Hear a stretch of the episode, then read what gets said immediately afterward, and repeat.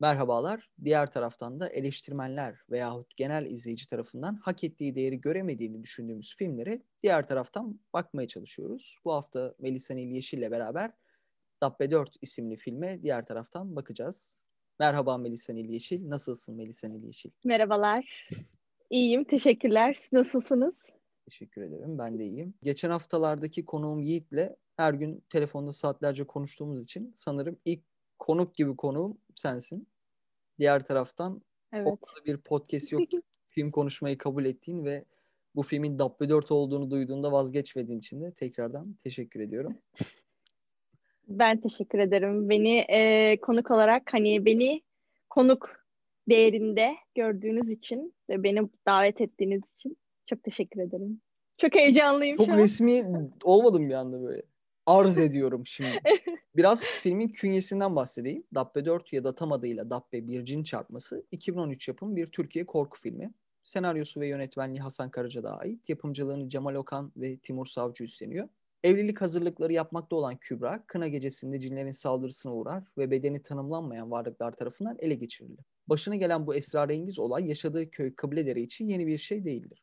Bu gizemli köy, geçmişte define arama olayları sırasında lanetli bir olay yaşamış ve bu lanet adeta üzerine yapışmış. Kübra'yı tedavi etmek için yola çıkan Ebru isimli bir psikiyatrist, aynı zamanda Kübra'nın eski bir arkadaşıdır. Psikiyatrist Ebru, bu tür vakalarda halkın ilk olarak başvurduğu cin çıkartan hocalardan birisiyle birlikte çalışarak cinleri çıkartmaya çalışıyorlar. Oyuncularda yerel halkı figüran olarak kullanmışlar. Başrollerde Irmak Örnek, Cansu Kurgun, Ali Murat Özgen, Elçin Atam Güç, Sultan Köroğlu Kılıç, Sabriye Günüç oynuyor. Bunlar tiyatro oyuncuları. Görüntü yönetmeni Halil İbrahim Çekiç, kendisi Dönersen Isıkçal, Abuzer Kadayif, Koltuk Belası gibi Yeşilçam filmlerinin yanı sıra Bana Şans Dile, Sıfır dediğimde gibi filmlerde de kamera ekibine çalışmış birisi. Filmin muhteşem makyajı Alev Ünal tarafından yapılmış. Kendisi Fetih 1453, Müslüm gibi filmlerin de makyajını yapmış bir isim. Filmin kurgusu Aytekin Birkon tarafından yapılmış. Birkon ilk Dabbe filminin de kurgucusu ve Fatih'in Fedaisi Karamurat filminin yönetmen ve senaristi. Ve filmin en başarılı olduğu kısım olan sanat yönetimini Ayşegül Çiftçi yapmış. Daha önce Kavakkerleri, 7 numara, Aliye gibi dizilerin sanat yönetmenliğini de yapmış bir isim. Birazcık da Hasan Karacadağ ve Dabbe serisinden bahsedeyim. Hasan Karacadağ 1998 senesinde Japonya'da Nippon Eizojuku sinema yönetmenliği bölümünü tamamlıyor. Pas isimli kısa filmi 2001 yılında Tokyo Video Festivali ve GVC Film Festivali'nde en iyi film ödülünü alıyor. Sonrasında 3 yıl üst üste Tokyo Video Film Festivali'nde en iyi film ödüllerini alıyor. Bunun üzerine 2002-2003 sezonunda Japon Kültür Bakanlığı'nın en büyük sanat ödülü olan Bunkacho'yu Türkiye'li bir yönetmen olarak kazanıyor. Dabbe filmlerinden önce Japonya'da uzun bir süre çalışıyor. Mesela Imamura'nın Pandor ödüllü Unagi filminin senaristiyle ve Halka filminin yönetmeniyle çalışıyor. Japonya'da kazandığı parayla da ülkesine dönüyor ve Dabbe filmini çekiyor. İzlemiş miydin? Kiyoshi Kurosawa'nın Nabız diye bir filmi vardı. Pulse. Yok, izlemedim. Aslında Dabbe bunun remake'i. Yani onda da aynı şekilde işte lanetli bir internet sitesi var ve lanetli internet sitesi insanları öldürüyor vesaire vesaire. Dabbe aslında Halka gibi. Evet, evet. Halkada da öyle lanetli bir kaset. Aslında yani Hasan Karacadağ'ın etkilendiği şeyleri de görebiliyoruz. Hı-hı. O Japon kültürü, Japon filmleri, mesela Can Evrenol eğitimini Amerika'da alıyor ve filmlerinde ağırlıklı olarak işte gore, slasher türlerini kullanıyor. Hı-hı. Hasan Karacadağ da Japonya'da eğitimini aldığı için o Japon kültürünün korku temalarını kendisine örnek alıyor. Halkada zaten bildiğim kadarıyla Japon bir filmin remake'i. Evet. Evet. Ringu. Sanırsam Ringu, yanlış hatırlamıyorum. Ringu falan. Hı-hı. Garez falan da vardı hatta o dönemde. Evet, Garez de vardı. Dabbe 4 bir buluntu film. Found footage. Hı-hı. Bu found footage filmleri tipik olarak şu 4 sinematik tekniğin bir veya daha fazlasını kullanan filmler olarak adlandırabiliriz. Birinci kişi bakış açısı, POV, sözlü belgesel, documentary, haber görüntüleri veya gözetleme görüntüleri. İşte Cannibal Holocaust'u, Blair Witch Project'i, bunlara örnek gösterebiliriz. Hatta neydi senin? Rec mi ya da doğaüstü. Mesela evet, ikisini de buna dahil edebiliriz. Buluntu filmleri tercih etmesi hakkında ne düşünüyorsun? Bence şahane bir seçimli film. Ya buluntu filmlerini tercih etmesinin nedenini şu açıdan yorumluyorum. Ya tamamen bir referans gösterme. Hani bir şeyi ne kadar iyi refere edersen o şey senin için gerçekliği ya da onun doğruluğu o derecede artar ya. Sen onu referans göstererek aslında bu hikayenin gerçek olduğunu ya da işte iyi bir referansla gerçek olabileceğini, gerçekliğini satıyorsun. Zaten bu filmin pazarlanma PR'ında da evet bu kullanılıyor. Hatta filmin ilk jeneriğinde bu film gerçek bir filmdir ya da gerçek bir filmden uyarlama gibi bir söz de vardı. Hani filmin PR'ı bu. O yüzden hani ben bunu çok doğru buluyorum. Çok mantıklı buluyorum. Hani evet ya ben de bir korku filmi çeksem hani çok küçük böyle şeyler kullanabilirim yani. Dediğim gibi tamamen referans. Hatta seninle şeyden bahsetmiştik az önce. Dabbe 1'in ilk çıktığında o yaşanan kaostan. Evet kaos. İşte ben şeyleri hatırlıyorum. İşte bunun internet sitesine giren bilgisayarlara virüs bulaşır. Bunun sinemasında yangın çıkmış. Bunun evet. Filmde oynayan adam kendini asmış. İşte ekip dirilmiş. Muhteşem bir PR. Evet. Ya ama bunlar çok iyi referanslar. Yani bir filmi satmak için ya gerçek olsun ya da olmasın. Hani çok iyi referanslar. Hatta Dabbe'nin bütün serisinde bu kullanılıyor. İşte bu filmde gerçek cin görüntüleri kullandık. Bu filmde işte gerçek şunu gördük. Hatta PR'da vardı. Bu filmi korkmadan izleyene $10,000 vereceğim gibi vaatleri vardı yönetici. Bu fan footage filmleri ben şeyi okudum. Bu Aktüel Kamera Gerçekçiliği diye bir kitap vardı. Yanlış hatırlamıyorsam Agora'dan çıkmıştı. Ona bakma fırsatı buldum birazcık. Jean Baudrillard'ın bahsettiği bir hiper gerçeklik var. Seni direkt o gerçekliğin içine sokuyor ve şey yapamıyorsun. Hani bu gerçek mi değil mi demiyorsun. Gerçekmiş gibi izliyorsun. Hatta şey örneğini de verirler. Evet. Tatlamın idam görüntülerini işte güya yasaklı. Hani herhangi bir idamı çekmek. Ama basın hep şeyden dolayı göndermişlerdi. Cep telefonuyla çekilmiş görüntüleri koymuşlardı. Çünkü cep telefonuyla izlemek çok gerçeklik katıyordu. İşte Kaddafi'nin ölümü cep telefonuyla kayıt edilmişti. Çünkü gerçek. Profesyonel bir kamerayla çekilse oynanmış vesaire diyebilecekken telefonda gördüğün için evet bu gerçek diyebiliyorsun çok rahat bir biçimde. Bu hem filmin tekniğine hem de filmin promosyonuna zaten etki ediyor ve gerçek bir hikayeden uyarlanmıştır denildiğinde bir filme direkt kapılıyorsun. Ya inanıyorsun. Kesinlikle. Direkt kapılıyorsun. Ya çünkü şunu düşünüyorsun. Yani yönetmen neden yalan söylesin ki? Hani çünkü çok fazla korku filmi çekiliyor. Hani satmak isteyen böyle satar. Ama bunu demek ki birileri yapmıyor. Ama birileri de yapınca hani neden böyle bir şey yapma gereği duysun ki? Hani yalanda da öyledir ya. Neden yalan söyleme gereği duysun ki bu konuda?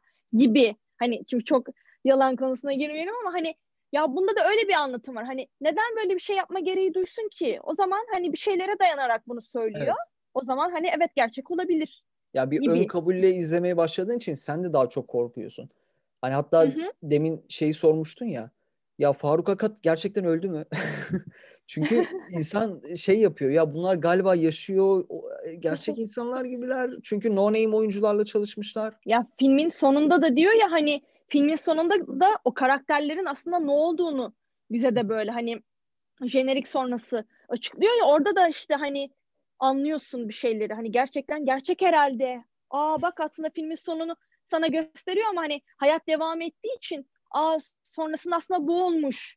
Evet. Düşüncesi de bu filmin sana gerçek olduğuna inandırıyor. Flash TV'de gerçek kesit programları vardı bir ara.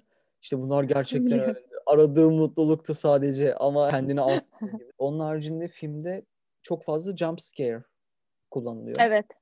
Korku filmlerinin olmazsa olmazı mı diyeyim artık. Doğru kullanıldığında ben iyi bir etki yaratacağını düşünüyorum ya. Çünkü bazı filmler atmosfer olarak ya da işte şeyi konuştuk. Wailing konuştuk. The Wailing. Bir şey filmi. Güney Kore filmi. Güney Kore. Evet. Evet Güney Kore filmi. Mesela o filmin senaryosunun ne kadar katmanlı olduğunu konuştuk. Ne kadar kültürden beslendiğini konuştuk. Ne kadar gerildiğimizi konuştuk. Başka bir örnek daha verirsem bir Conjuring serisi. Ha, evet. Korku gibi. Seansı mıydı? Korku seansı. Evet. Ya mesela onlarda ben bir yazı okumuştum. Hani korku seansı bu jump scare yıkan bir film aslında diye. Yani korku filmlerinde esas temel seni germektir ya merak ettirmektir. Oradan ne çıkacak? Hani ortamın veya hikaye seni gerer. Bazı basit korku filmleri de hikaye ve atmosferden çok hani bu tamamen sıçratmalarla seni korkutmayı amaçlar. Bu da bana hafif olarak yapay gelir. Yani doğru kullanıldığında doğru yerde, doğru zamanda slasher filmler de öyledir ve çoğunu da severiz. Çoğu da Kürttür. Yani doğru yer, doğru zaman ve hikayenin içine doğru bir şekilde entegre ettiğinde jumpscare'i onaylayabilirim. Ama diğer taraftan sırf korkutmak için korkutmak. Çünkü filmin atmosferi inandırıcı değildir. Hikaye inandırıcı değildir. Ama sen izleyicine bu filmin seni korkutacağını satmışsındır. Ancak bu tip ucuz numaralarla korkutuyorsa evet, bu film başarısız bir filmdir. O yüzden bu olayı iki farklı bir biçimde ele almak ve film üzerinden değerlendirmek çok daha doğru olduğunu düşünüyorum. Ama işte bunu yapmayan işte Conjuring gibi filmlerin de olduğunu biliyoruz. Hani o yüzden bu tamamen yönetmen tercihi ama doğru yer ve doğru zaman. Ben filmin bunu çok iyi kullandığını düşünüyorum. Hı-hı. Çünkü mesela sırtını da tamamen buna yaslamıyor. O kadar başarılı bir ortam, o kadar başarılı bir atmosfer kuruyor ki. Hatta filmin başındaki mezar gibi olan bir giriş vardı. Zuzula kabilesine ait olan bir yer diyordu ya. Hiçbir şey yok. Yani sadece bir girişi var. Mezar, ağaçlar. Ama o sahneler beni çok korkutmuştu. Çünkü atmosfer. Hani orada olmak istemezdim mesela. Hani orada olsam atmosfer. Ne yapardım? Ya o Kabiledere köyüne gittiklerinde şahane bir atmosferle karşılaşıyoruz. Evet, evet, kesinlikle. Bunun sebeplerinden bir tanesi de bence muhteşem sanat yönetmenliği. Filmde her yerden... Ona değinecektim. Yani... filmde her yerden fışkırıyor gibi böyle. Detaylar. Mesela Faruk Akat'ın evindeki olan sahnelerde ne bileyim ezoterizmden bir şeyler görüyoruz. Kabaladan bir şeyler görüyoruz. Duvarda gördüğümüz. İslam'dan detaylar görüyoruz. Hepsi çok üzerine uğraşılmış belli. Mesela filmde bir sürü cin bebek denilen deforme bebek görüyoruz. Hepsi muhteşem. Orada gördüğümüz dilek ağacı gibi böyle şahane bir sürü sanat yönetmenliği örneği var. Filmde hikayeye hizmet eden çokça iyi bir sanat yönetmeni vardı. Hani o duvarda gördüğümüz her şeyin bence hem yönetmen tarafından hem de sanat yönetmeni tarafından bir anlamı var. Ve bu izlediğimiz hikayeye de hizmet ediyor o görseller. Duvarda gördüğümüz görseller de aynı zamanda da işte hani kimler, simgeler vesaire hepsi tamamen bu hikayeye hizmet eden şeyler. Kesinlikle. Korku filmlerinde genellikle birazcık izlenimi var ya, çok fazla kötü korku filmi de izliyorum çünkü. Ya sanki yönetmen böyle çağırmış sanat yönetmenini almış. Kardeşim 50 lirayı bana bir Ayetel Kürsü, 4 tane nazar boncuğu, 2-3 tane de Fatma'nın eli bul. Bu odayı var ya bomba bir yapacağım. Ama burada o el çizimleri ya bir sürü el yazması eser var. Hepsi çok iyiydi bence. Çünkü o konuda tebrik ediyorum. Yapan emeği. Ya yönetmenin de burada bir bilgisi var hani. Yönetmen de gerçekten burada bir bildiği bir şeyi anlatıyor gibi. Yani bu serinin İşte bu 5 film mi 6 film mi net bilmiyorum. Ama hani yönetmen gerçekten bildiği bir şey anlatıyor. Bildiği bir kültürü anlatıyor. Bu yüzden zaten film çok dolu. Hikaye de çok dolu. Yani senaryo çok katmanlı. Ve korkudaki o klasik anlatılardan olan vardır ya. Şeytani ruh. İşte kötü ruh. Şeytan çıkarma filmleri. Exorcist. Yani, Exorcist'ten daha çok seviyorum ben bu filmi açıkçası. Aslında şöyle bir şey. Bu filmde tek bir düşmanımız yok. Yani diğer filmlere nazaran diğer filmlerde tek bir düşman olur. Aslında böyle tamamen bir savaş ilişkisi.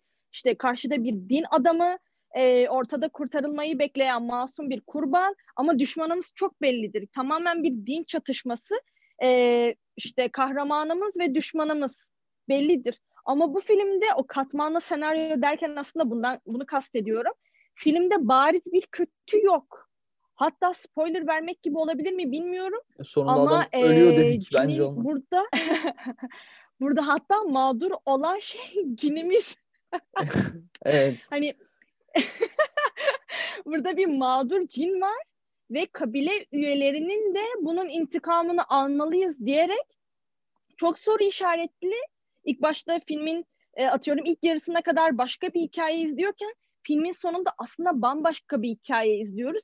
Ama düşmanlarımız burada da değişiyor. Filmin başında düşmanımız cinken filmin sonunda aslında cin burada kötü bir şeye maruz kalmış. Aslında düşman o değil. Düşman işte cini öldüren ya da öldürdüğü düşünülen o iki karakter, o iki karakterin babası gibi düşünüyoruz. Ya burada her şey çok değişiyor. Çok katmanlı. Evet. O yüzden The Wailing havası hafif var. Çünkü The Wailing'de de öyledir. Sonunu kestiremezsin. Orada da çok katmanlı bir senaryo var. Hani asla kestiremiyorsun. Hangisi doğru, hangisine inanmalıyım? Ondan da çok spoiler vermeyeyim ama hani bunun hafif böyle ona çalan yanları vardı. Aslında tarih olarak baktığımızda onun buna çalan yerleri gibi. desek daha doğru olabilir. Evet olabilir. Hı-hı. Ama ikisi de kültür olarak çok farklı kültürler. Evet. Yani. Filmin özellikle son 40 dakikasındaki o ardı ardına gelen twistlere ben bayılmıştım. Yani filmin başında o halayı görüyoruz. Hala mı kötü acaba? Şu mu kötü Hı-hı. derken. Evet. Ve düşmanı bilmiyoruz. Aslında hala değilmiş yani. Düşmanı bilmiyoruz. Hala filmin en masum karakteriymiş aslında. Bunu görüyoruz ve son 40 Hı-hı. dakikaya doğru o kadar hızlı, o kadar çabuk değişiyor ki dengeler. Baştaki çoban kötü, baştaki çoban iyi oluyor, o kötü oluyor, şu kötü oluyor. Sürekli twist üstüne twist. İşte hatta filmin Hı-hı. son 40 dakikasında cini öldürdük, bitti artık dedikleri yerden sonra pat pat. Evet. De seyirciyi çok güzel. Çok kırılma noktası o. Film 2,5 saat ama çok güzel akıyor bence. Buna rağmen süresi bence çok... Bence de akıyor. O yüzden zaten The Wailing. Wailing örneği veriyorum. Diğer taraftan düşük bütçeli bir film. 7 kişi oynuyor filmin kastı olarak. Filmi Black Magic 2,5... Wailing'miş pardon. Bir şey söyleyebilir miyim? Podcast'ta bunu yayınlarız. Ya sürekli The Wailing diyorum da The Wailing değil. The Wailing. Çok özür diliyorum. Kara büyü. Hatta Türkçesini söyleyelim. Kara büyü. Sürekli The Wailing. Ya diyorum ne alaka o? Vallahi ne alaka? Wailing olan. Evet. Wailing. Black Magic 2,5K ile çekilmiş bir film. Ağırlıklı olarak. Hı-hı. Düşük bütçeli, az mekanı var. Hatta izlerken Hı-hı. şey dedim. Ben de çekerim bunu ya. Ben niye böyle bir şey çekmiyorum? Evet, Kamerayı alıp 3 kamera, bir araba, patır patır film. Görüntü yönetmenliğini de zaten Ebru'ya yaptırıyorlar. Film boyu Ebru ile Faruk yönetmenliği yapıyor. Yalnız çok komik değil miydi ya? Faruk'un kamera taşıması. Nasıl? Tripod taşıyor adam sürekli. Tripodla gidiyor. Bundan hiç gocunmuyor. Şey sahnesi çok iyiydi ya. O Kabiledere köyüne gittiklerinin elinde tripod var ama diğer elinde de böyle cinlere savaşan İşte felakına sokuyor. Ama onu asla bırakmıyor. Hatta evden koşa kaçtıklarında bile ben son izlediğimde ona odaklandım. Köşeye koyuyor tripodu. Kaçarken evden de hemen onu da alıyor böyle. Alıyor onu da alıyor. Karakterlerden Faruk Akat muhteşem bir karakter. Çok iyi yazılmış. Yani keşke bence onu birkaç filmde daha görseydim. Yani çok güzel. Evet. Yerli John Constantine'imiz resmen. Ama Ebru maalesef bir tip. Yani sadece şey. Bence de tip. Her ve iyi yazılmamış bir karakter. Evet. Ya hiçbir inandırıcılığı olmayan bir karakter. Yani o beni çok film izlerken çok irite etti. Diyalogları da çok kötü. Hani biraz daha bilimsel bir şeyler görmek istiyor insan veyahut işte makul birkaç tane açıklama görsem mesela çok hoşuma giderdi. Hani ben de onu değinecektim. Aynen. İşte sallıyorum bir PTSD var bu kadında. O yüzden bu böyle yapıyor demek yerine ya sen o battaniyenin altından kadının ağzına saç koy ve işte bağırsak koyduysan ya bilimin geldiği nokta bu olmamalı ya gerçekten. Hani bence de. Film ama yerel bir film. Bizim kültürümüzden besleniyor. Ülke kültüründen besleniyor. Wailing'in başarısı da aslında birazcık burada. Yani The Wailing yerel bir film ve bu yüzden dünya festivallerine gezerken biz maalesef yerli olan işe pek umursamadığımız için itin bir yerine koyuyoruz filmi. Bunun nedenini de daha önceden saymıştık. The Wailing'le bu bizim film arasında inanılmaz bir teknik, belki de bence bütçe ve inanılmaz bir senaryo da var. Evet. Yani evet şöyle söyleyebilirim ve aynı zamanda o burada şeyden de bahsettik. Hani biriciklik, sanatta biriciklik. Bu The Wailing aslında tek bir filmken ve tek bir film olarak kendini satıyorken Dabbe bir seri ve işte belki de her yıl ya da 2 senede bir, 3 senede bir bu bizim önümüze konulan bir iş. Ve biz buradan Dabbe'yi iyi ya da kötü yönlerini sayarken ama aslında birazcık da içeriğinden ziyade senaryosal olarak da zayıflıklarının olduğunu işte ya da kamerasal olarak da bu kadar ucuz olduğu için bu kadar üretilebilir, çekilebilir olduğunu düşünüyoruz. Ve çok fazla böyle cinli filmler önümüze sunulduğu için artık o biricikliğini yitirdiği için bir önemi kalmıyor. O yüzden The Wailing'le arasında dağlar kadar fark oluyor. Ya Dabbe en azından bir ama yani şöyle düşün. Found footage filmlerden en iyi sinematografiye sahip olan diye bir şey demek. Hani teknikle de alakalı birazcık. Hani bu eğer böyle açıları olan, karakteri olan iyi bir renk paleti yapılmış bir film olsa belki aynı keseye koyabilirdik ama ben biraz da o kültürden beslenme noktasını diyorum. Hani The Wailing'in anladım. The Wailing'in eleştirilerinde de hep şey vardı. Kendi kültüründen besleniyor diye övüyorlardı. Hatta şeyleri de örnek verebilirim. İşte Filipin sinemasından Love Diaz'ın filmlerinde veyahut işte Apichatpong ve Resatakul'un filmlerinde, işte Mekong Hotel'de, Uncle Bunmi'de çok fazla şey görüyoruz. Hı hı. Kendi kültürlerinden besleniyor bu filmler. Kendi kültürlerindeki canavarlardan bahsediyorlar.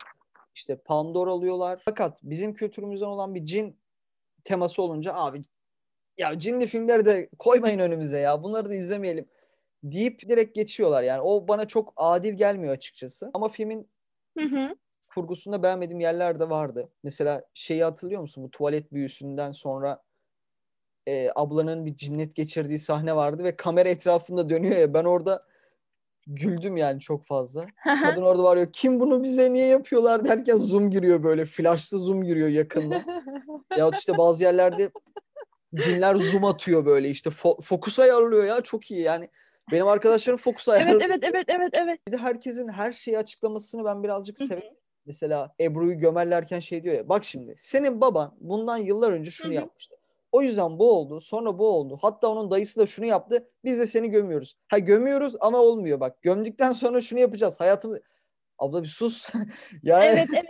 Ya ama onun dediği de işte yine o senaryonun karakteri gibi ya. Ebru karakteri gibi boyutlu bir karakter değil ya. Senaryonun katmanlı, senaryo katmanlı ama şöyle...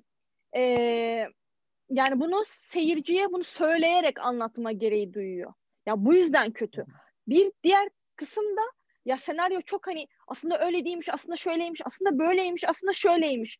Senaryosal olarak da böyle bir farklı bir yapı olduğu için bunu böyle söyleyerek ancak anlatabilir. Bunu görüntüsel olarak anlatması ya biraz zor. Yani dediğimiz gibi düşmanlar çok değişiyor. Filmin başında izlediğin düşmanla sonunda izlediğin düşman farklı. Karakterler çok farklı.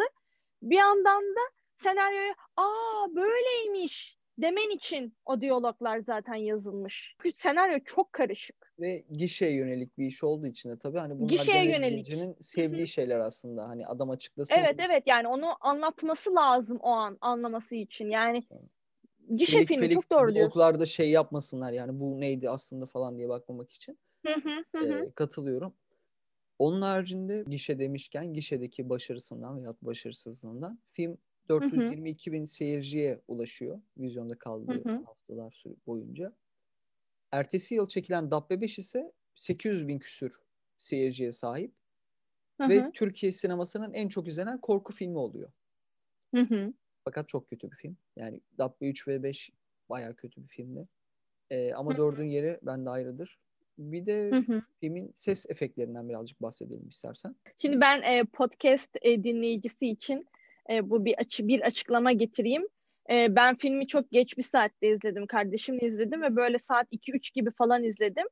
Ve duyulmasın diye. Çünkü ya öyle bir sesler var ki hani üst komşu alt komşu falan gelecek.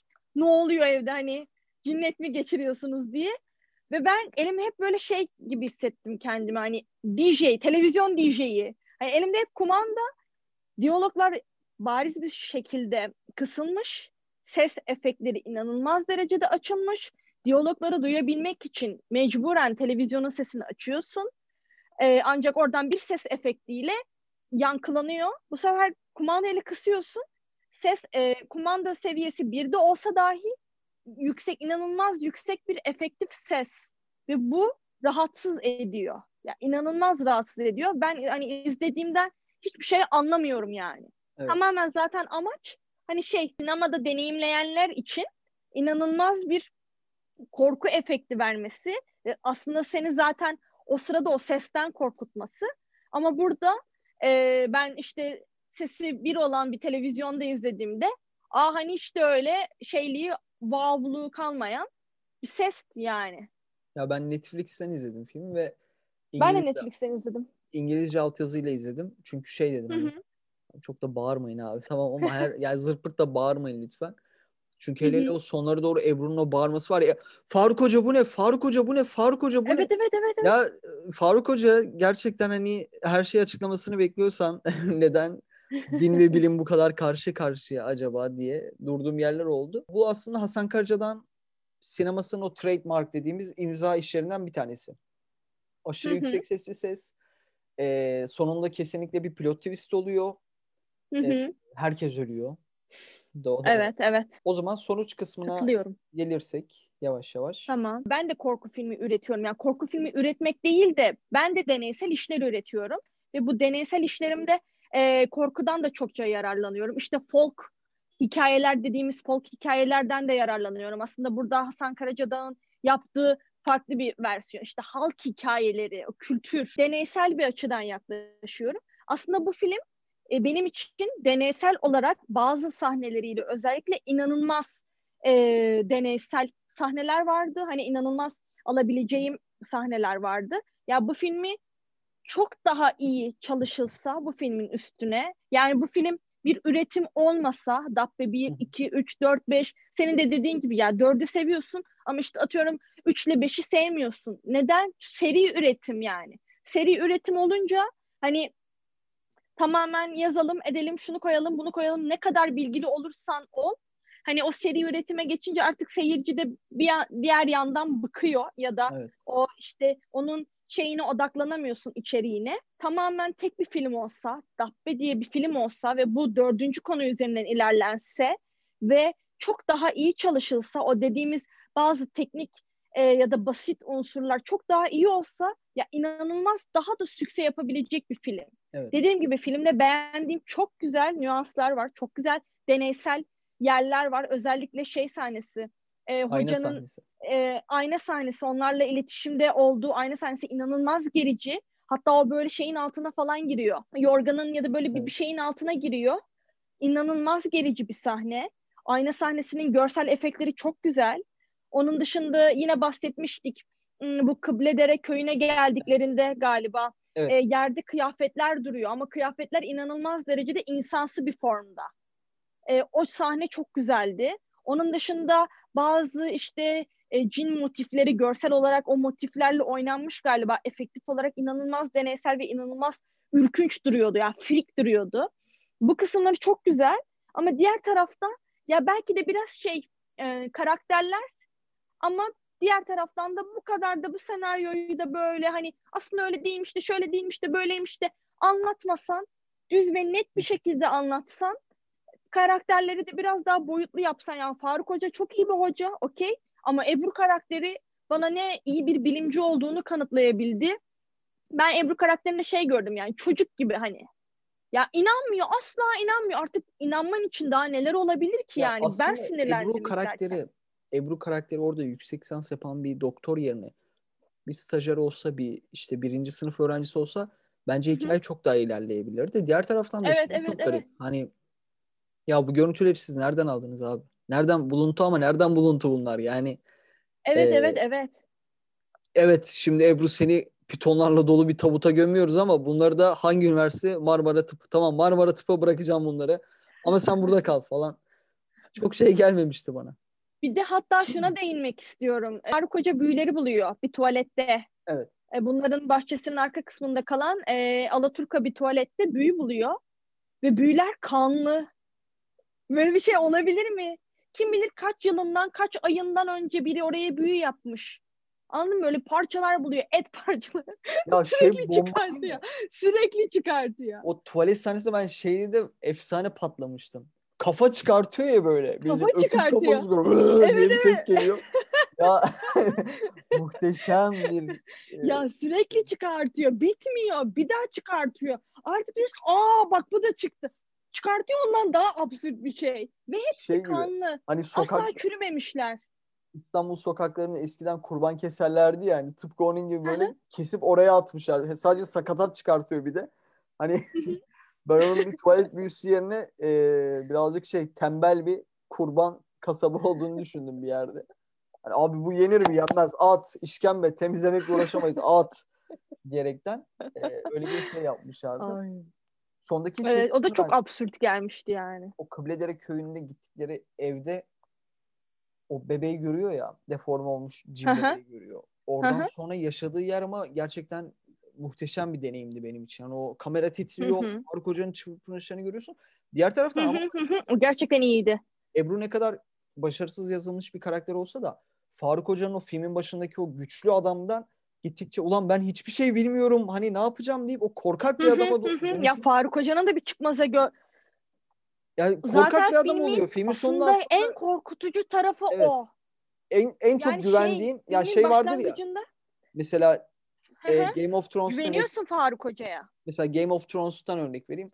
İşte senaryoda şey vardır. Baba olarak görülen, işte kurtarıcı olarak görülen o adamın ölmesi, işte Ned Stark ölür işte veya evet. Don Corleone, ne bakacağız şimdi? Don Corleone ölür. İşte Don Corleone ölür. Ne yapacağız? Gibi Faruk Hoca bütün ümidimiz Faruk Hoca da ne yapacağım deyip böyle çaresiz kaldığında şey diyorsun. Eyvah. Evet, çıkmaza girdi ya. Evet. Yani bittik yani. Evet. Hani şimdi bakalım Ebru ister yine ama yani. Bir de şey oldu mu sende?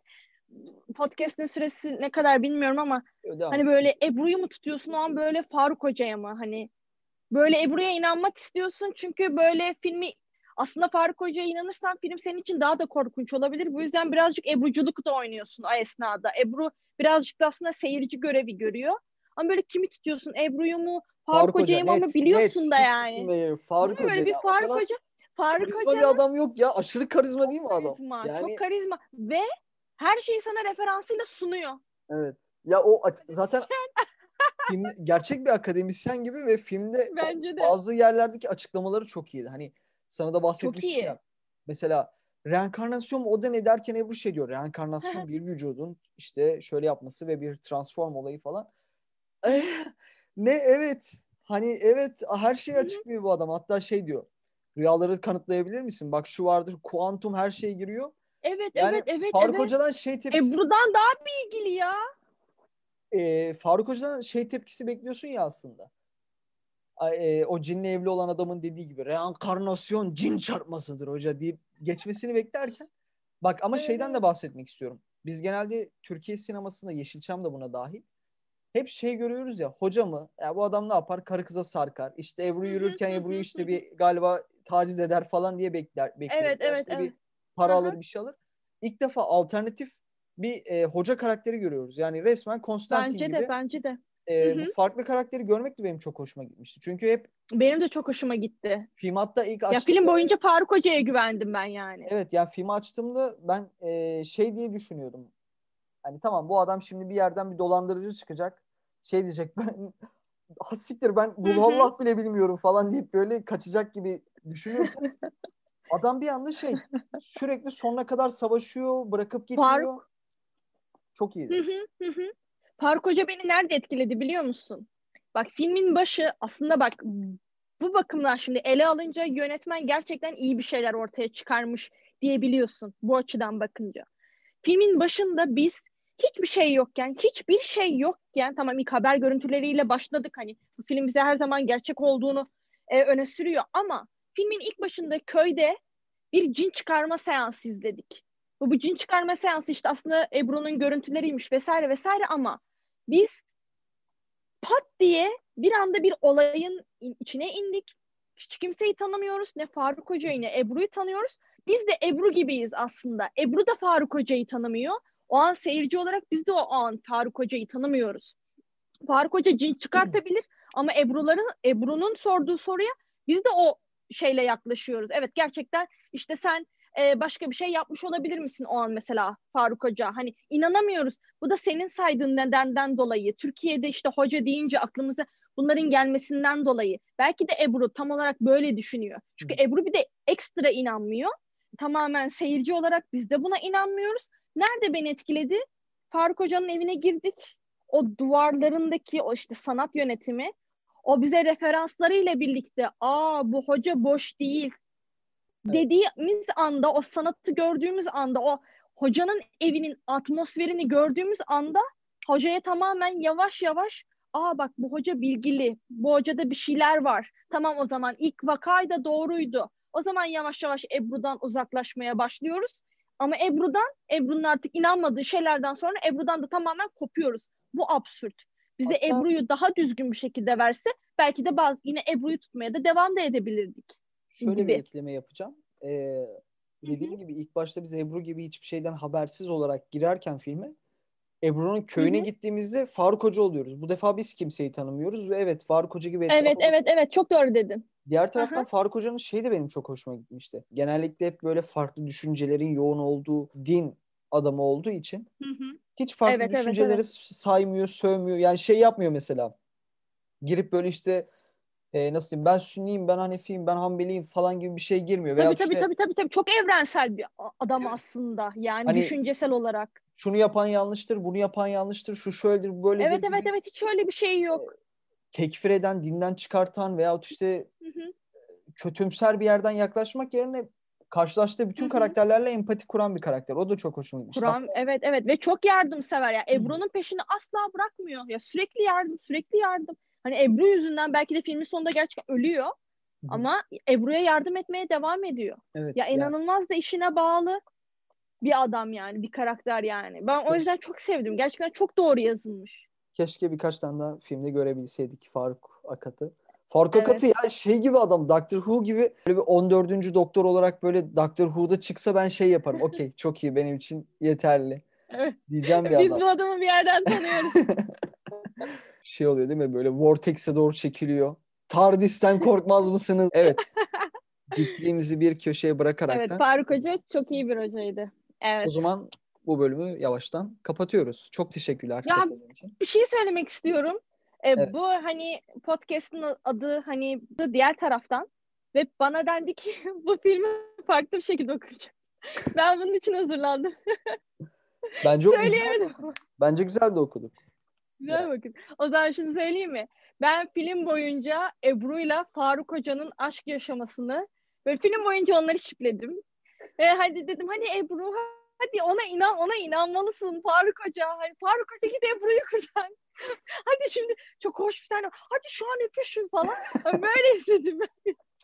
Bu film benim için bilim çarpı spiritüalizmin çarpışması gibiydi.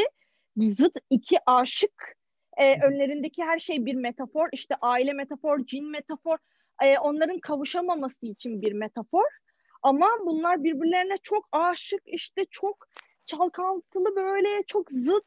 İnanılmaz aralarında elektrik var falan. Ben filmi hep böyle izledim ve çok üzüldüm ikisinin ölmesine. Ya o Faruk Hoca'nın son anda Ebru'yu kurtaramayışına çok üzüldüm. Yani keşke kurtarsaydı. Ki bu kadar.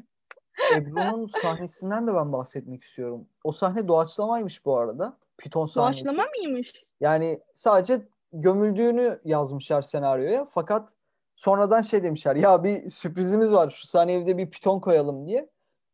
Çok iyiydi ya. Bence yani o sahneyi izlerken her izlediğimde benim nefesim kesildi. Gerçekten iyiydi. Evet. Ya bir de çok Ebru'yla hep Ebru'yu da izlediğin için bir yerden yine Ebru'yla empati kuruyorsun ister istemez. Evet. Ebru filmin başrolü. Ve o ölüyor. Başroller ölmez.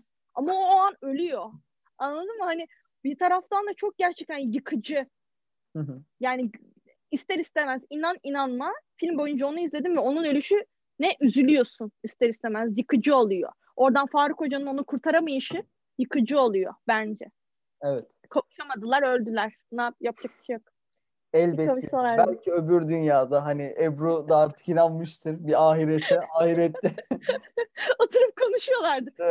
Aslında böyle. Ben sana demedim mi falan yapıyor, böyle bağırıyor Faruk Hoca. Ama elinde de tripod tutsun hala. Evet. Diğer taraftanın bir bölümünün daha sonuna geldik.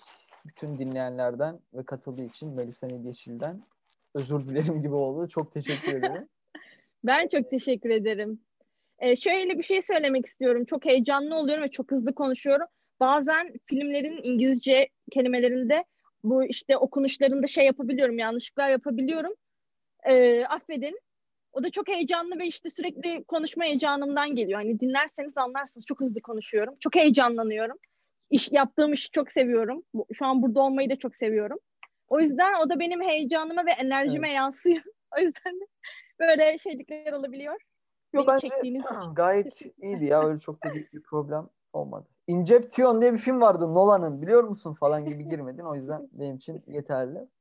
O halde görüşmek üzere. Görüşürüz.